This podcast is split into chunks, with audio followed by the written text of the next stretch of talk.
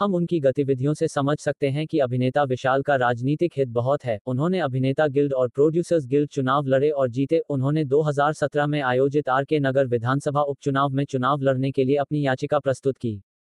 लेकिन उनकी याचिका खारिज कर दी गई। वह राजनीति में तब से शामिल नहीं है। बताया गया है कि विशाल ने आगामी विधानसभा चुनाव लड़ने का फैसला किया है। इस बार उन्होंने इस चुनाव को न केवल खुद के साथ बल्कि उन दोस्तों के साथ करने का फैसला किया है, जो लोगों के कल्याण की कामना करते हैं, जो अपने जैसे लोगों की सेवा करते हैं, साथ ही पीपुल्स वेलफेयर मूवमेंट के भाइयों के साथ।